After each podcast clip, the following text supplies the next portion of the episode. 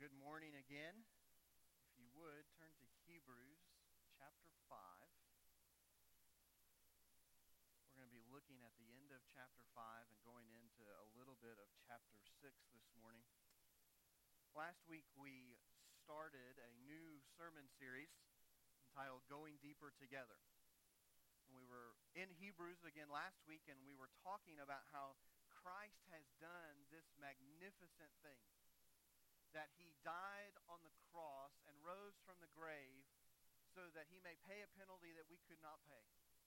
So that we could have a relationship with the creator of all the universe.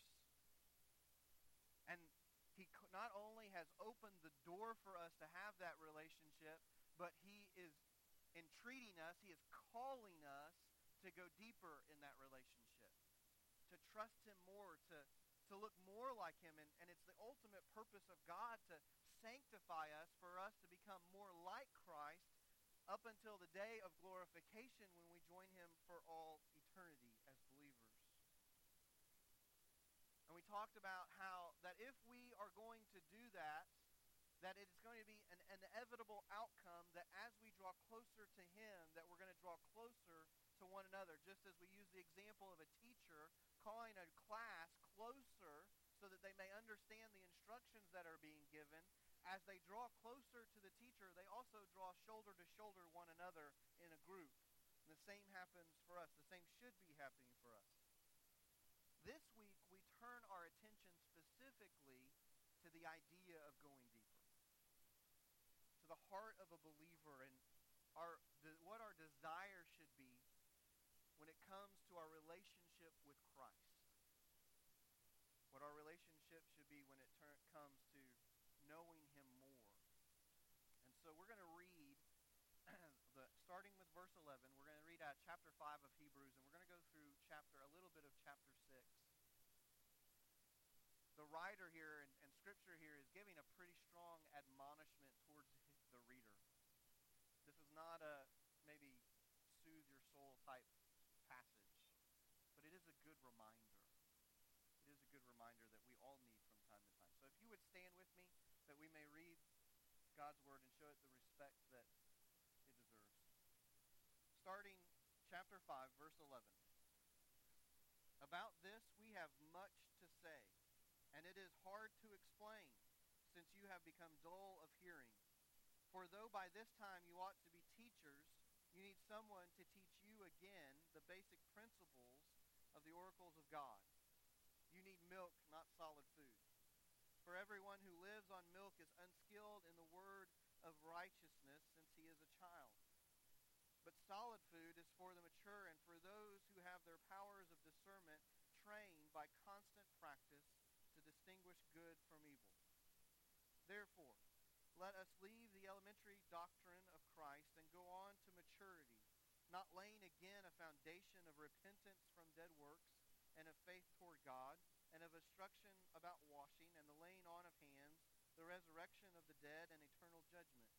And this we will do if God permits. Let's pray. Father, we just come before you this morning.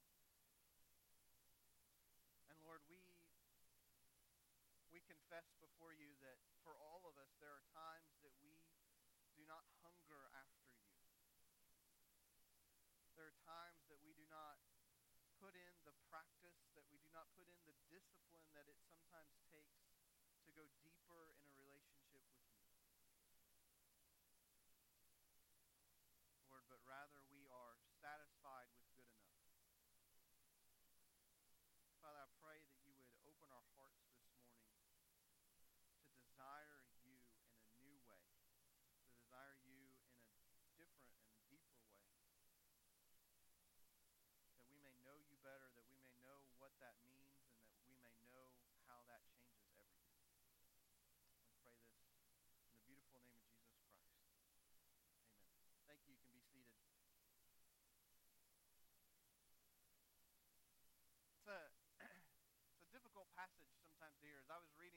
myself over the, over this last week, man, I was just convicted about where am I at? What are my desires? What am I pursuing right now? Because as we read the words of Hebrews, as we read scripture that the Holy Spirit has anointed for us, it is clear that there should be a go deeper. The writer begins this passage about this we have much to say and it is hard to explain.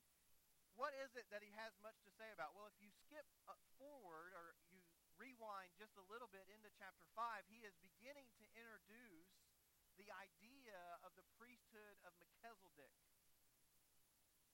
and how Melchizedek's priesthood was different from that of the priesthood of Aaron, how Melchizedek was eternal.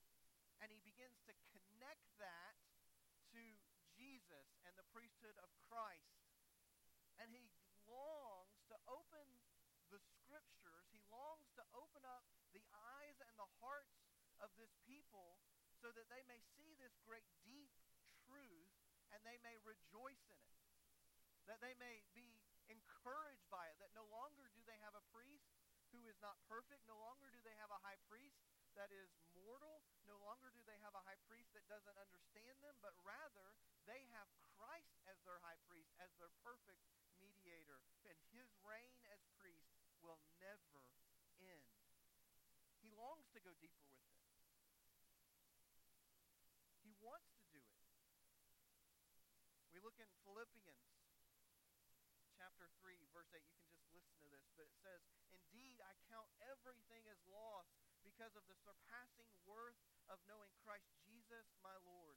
For his sake I have suffered the loss of all things and count them as rubbish, in order that I might gain Christ and be found in him, not having a righteousness of my own that comes from the law, but that which comes through faith in Christ, the righteousness from God that depends on faith, that I may know and the power of his resurrection, and may share his sufferings, becoming like him in his death, that by any means possible I may attain the resurrection from the dead. Not that I have already obtained this or am already perfect, but I press on to make it my own, because Christ has made me his own. Brothers, I do not consider that I've made it my own yet, but one thing I do, forgetting what lies behind and straining forward to what lies ahead. I press on towards the goal for the prize of the upward call of God in Christ Jesus. Let us, let, let those of us who are mature think this way. And if in anything you think otherwise, God will reveal that also to you. Only let us hold true to what we have obtained. This is the heart of a believer. This is the heart of a child of God. Not simply that they would be satisfied with justification, but they would long for sanctification. They would long to know Christ better. They would long to know him in a better relationship. They would long to know him in ways that we cannot even imagine. To grow deeper, to see the deeper things. To know what do we do in the face of grief? What do we do in the face of suffering? What do we do in a world that is losing its mind, where right is wrong and up is down? What do we do with that? What do we do with our, a world that would like nothing more than to rip our faith down? How do we stand in the face of that? God wants to take us deeper. He wants us to explore those answers. He wants us to learn what it means to, to trust Him in a way that's whole and complete. But not only is there a longing to go deeper in the believer, but there should be an expectation of maturity. You see there in verse 12, it says, For though by this time you ought to be teachers. There's an expectation of Scripture that we mature, that we get older, that we not only get older, but we get more competent in Scripture. We get more able to, to wield it and to use it. Scripture here, when he says that you ought to be teachers, he's not saying that all should become pastors. He's not saying that you should all become professors and theologians. That's not what he's saying here. It is a call back to the Great Commission. Go, make disciples, teach them. We all ha- share in that responsibility. We all share in the responsibility of teaching. For some of you, it means teaching your children or teaching your grandchildren. For some of you, it means teaching a coworker and sharing with them about the fundamental aspects of our faith. For some of you, it means teaching in, in just the community that you live in. And we all do that differently. Some of us teach better in a one on one setting over coffee. Some of us teach better in in a group setting. Some of us teach better when we're underneath the hood of a car working side by side. Some of us work better when we're in the cab of a tractor. Some of us work better on a line in a factory. We all have different ways of, of engaging other people and of showing them and teaching them and talking to them about what it is we believe and why Christ is so important to us. But we all have a responsibility to it. We all have a responsibility to younger believers to help them to understand the elemental, elementary parts of the faith. So there's an expectation of going deeper. There's an expectation of maturity. But then we also see the reality of stunted growth. We see the reality of stunted growth. He says there, we long, we have much to say about this, but he says that they have become dull of hearing. He says you should be teachers, but instead you need someone to teach you again the basic principles. By the way, the idea there, basic principles, the, the Greek word there is calling to mind two different things. It's calling to mind, in one sense, like the ABCs. Very basic. Like you can't learn how to write, read without learning your letters. It's, it's that. But it's also calling to mind the elements, the ba- basic building blocks of all of, of what we see, the very atoms.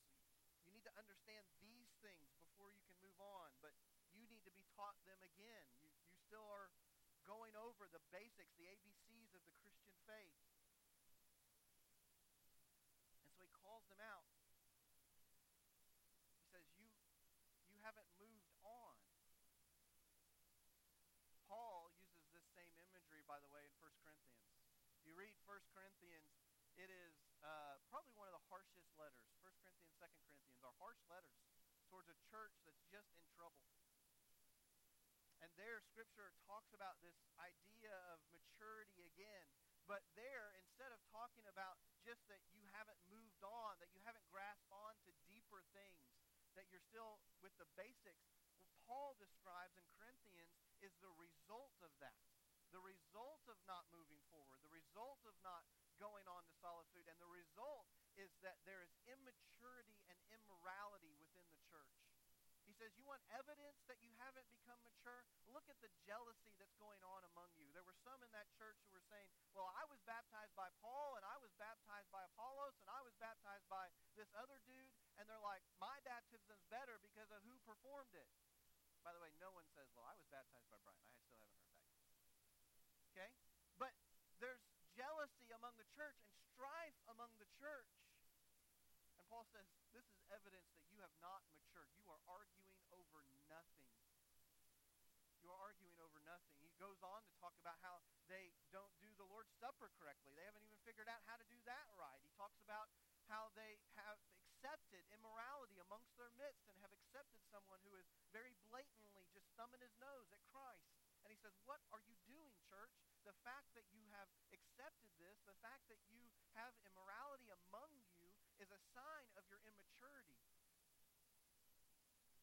Hebrews is, is goading us to say, look, you are not moving to deeper things. You are satisfying yourself with the basics.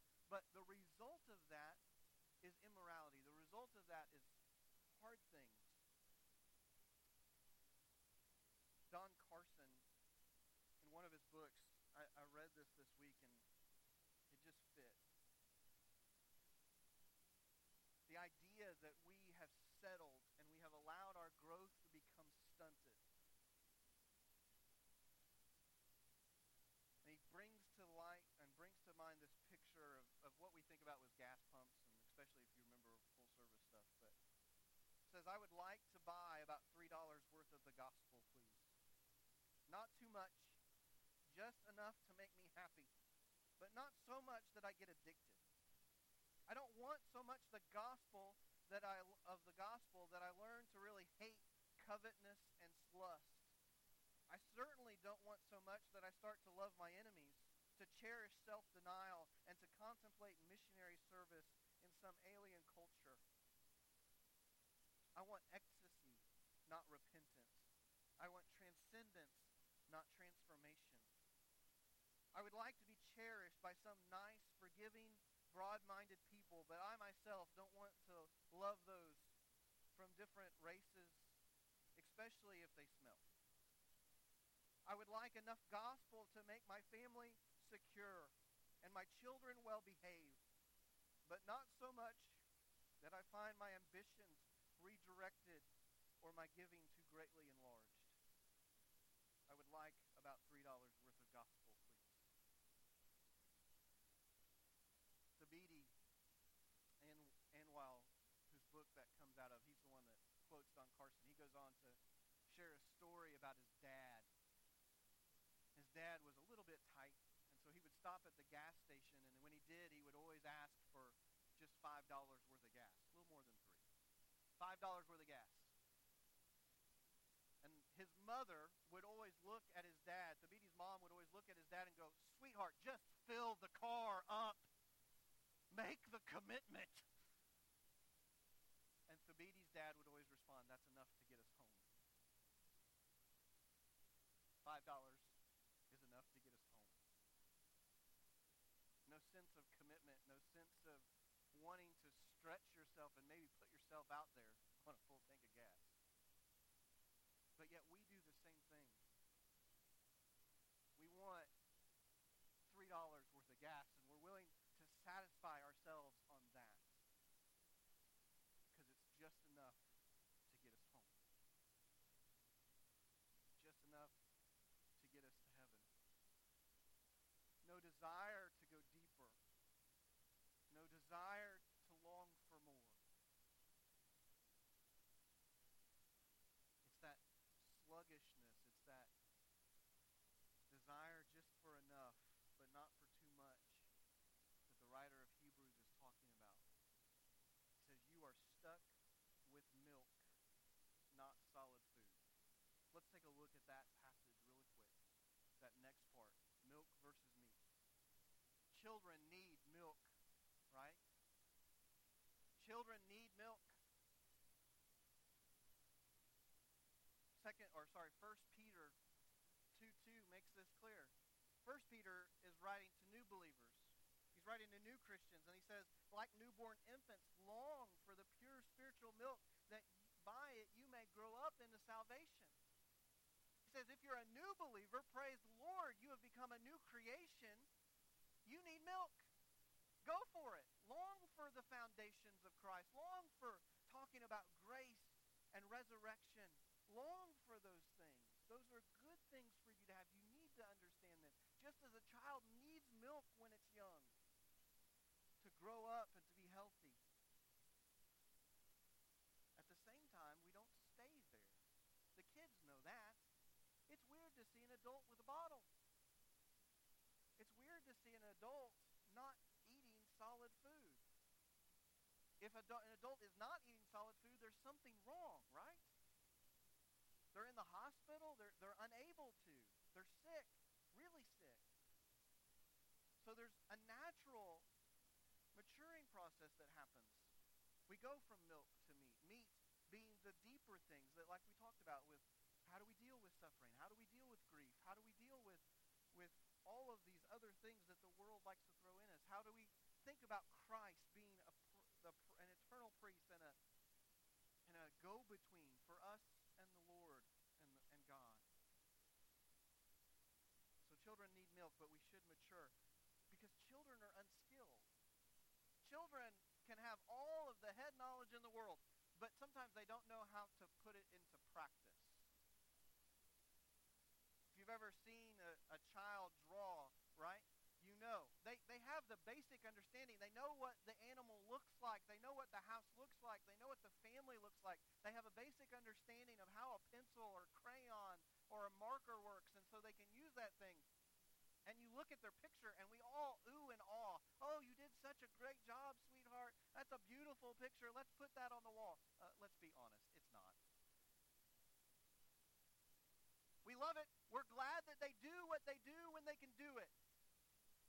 But if they grow up and they're 15 and they're still tracing their hand in roundabout ways and making a turkey out of it, we begin to question whether we've done a good job as a parent. There's maturity that should happen. We don't we want them to become more skilled. We want them to get better, to use the knowledge and the information that they are getting to be able to put it into practice. It's the same way with us as believers. We can have all the head knowledge we want, but if we don't begin to put it into practice, if we don't begin to mature,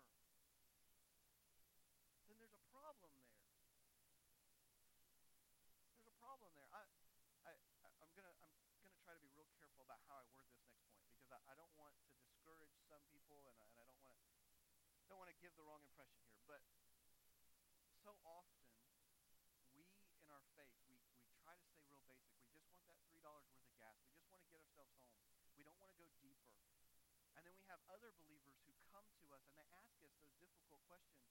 And what is our response? I think you should ask the pastor about that. And that's that's fine. There are times, absolutely, when when you when you say that, and that's that's fine. I want to be available, and I, I want to be able to talk with you. Know that I don't have all the answers, certainly, but I, I want to discuss things with you. But how great would it be as brothers and sisters of Christ if we could go to one another and say, I'm dealing this thing, and rather than just having the, the blank stare and the, the fear that comes into people's eyes, and then they say, let go to the pastor, we could say, well, let's sit down and talk about that together. A maturity to be able to discuss spiritual things with one another, to be able to encourage and challenge one another. Children are unskilled, but mature adults are stable. He says there at the end of 14, but solid food is for the mature, for those who have their powers of discernment trained by constant practice to distinguish evil good from evil.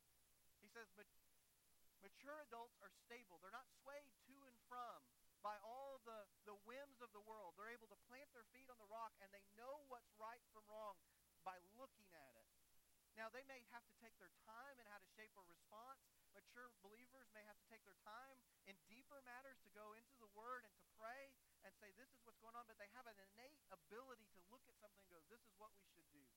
I think about some of the giants faith in my life that there would be a difficult situation and we would be talking about it and I'm listening to them speak and I'm like, how do they know this? Like, someone asked me that question, we're going to the pastor. But they're just sitting there and they're just like, this is what we should do. This is this is this is what the word says. And I'm like, what in the world? It's because they practiced. They had been through life. They had been through those times and they had had the word of God in their hearts and they were able to respond that way. They were able just to respond. It's kind of like math. My wife is in third grade, teaching third grade. She's not in third grade. She teaches third grade. I'm going to hear about that later. She teaches third grade. And part of teaching third grade, one of the joys of teaching third grade is multiplication. And she tries to instruct them and to help them understand that you have to memorize this. You have to. Because there's going to come a day when you're going to need to go deeper with your math skills. And if you don't understand the basics of multiplication, your life is going to be difficult, friend. Have it just on command. You need to know the orders of operation for math. My wife, every once in a while, she'll show me something on Facebook, and inevitably it's like half of the world doesn't know how to do this math problem because heaven forbid there's a set of parentheses in it. And it's like, oh my goodness gracious, how have we not moved beyond this as a culture? Where we're asking each other on Facebook how to do a math problem because it has parentheses.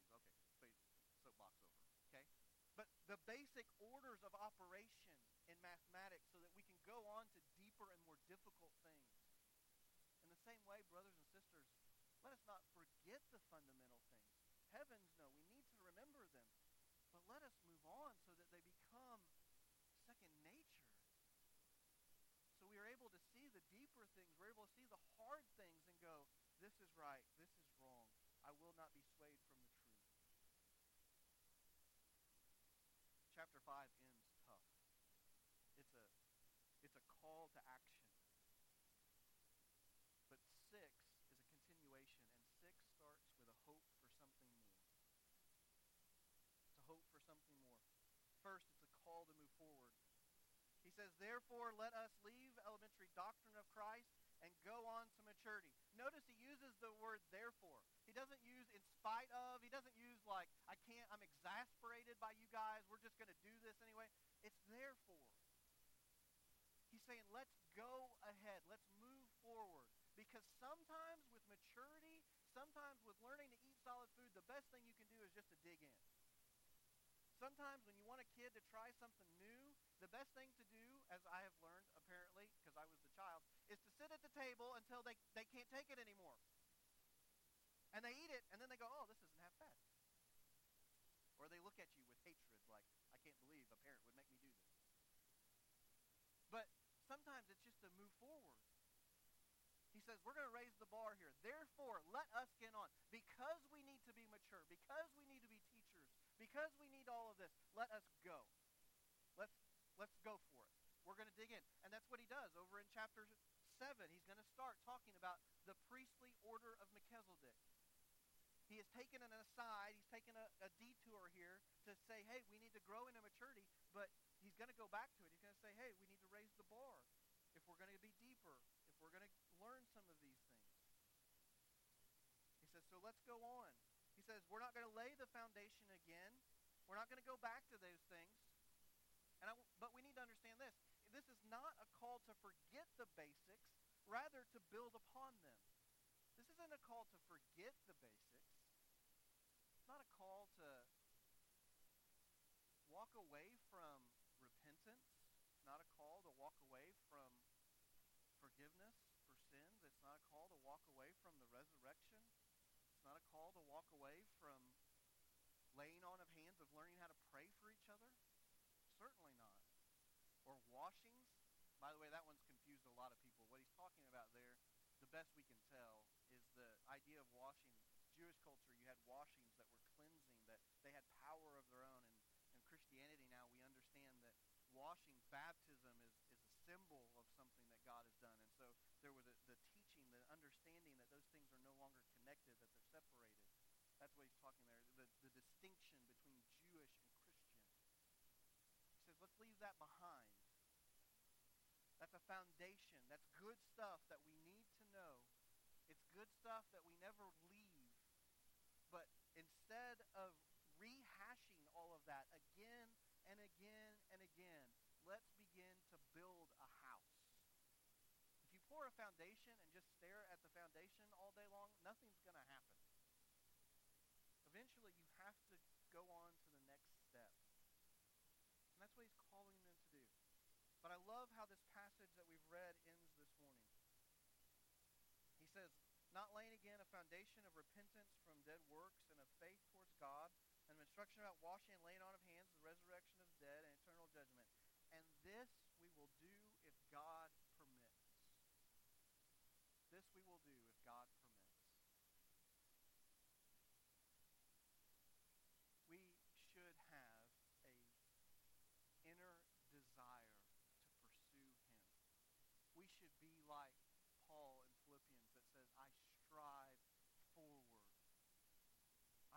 desire to grasp holiness. I desire to grasp the deeper things.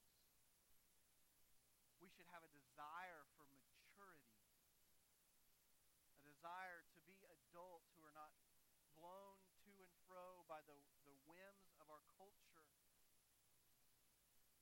But we also need to understand that at the end of the day, it is a process that the Lord accomplishes in us.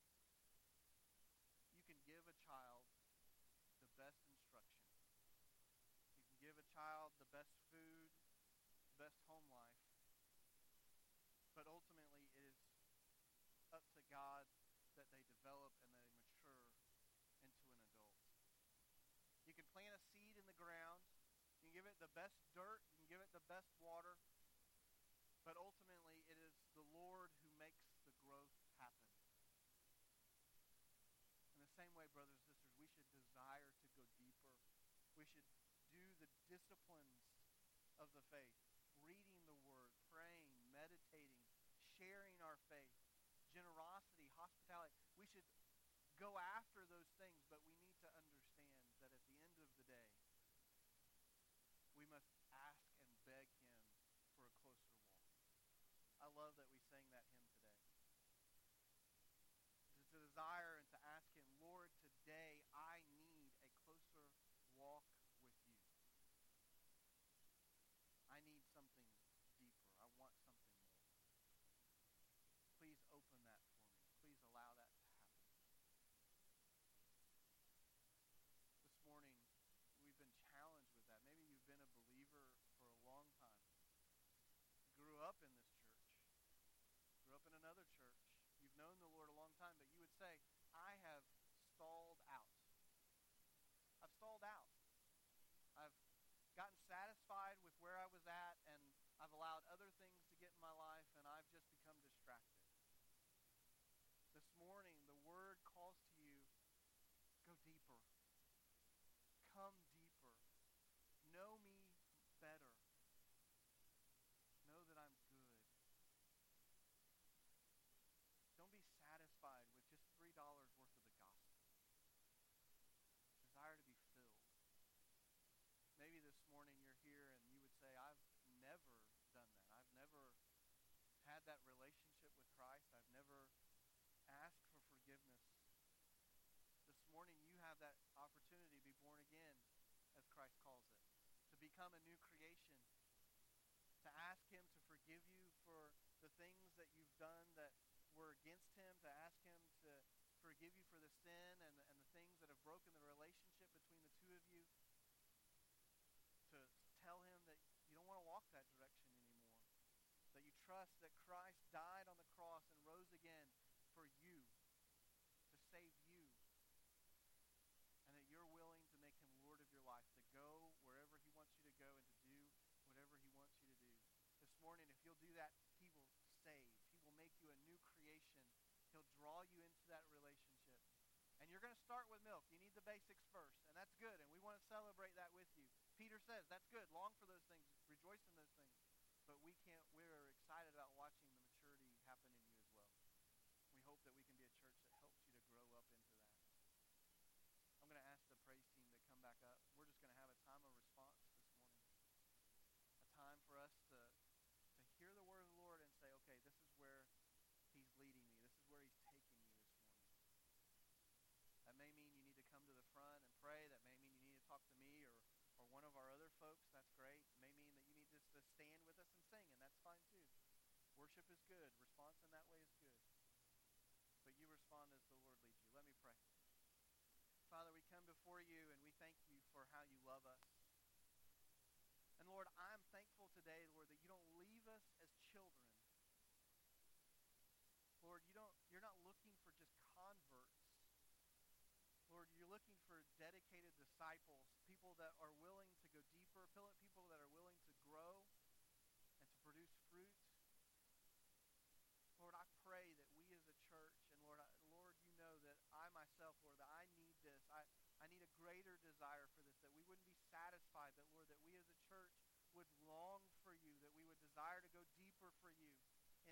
ways.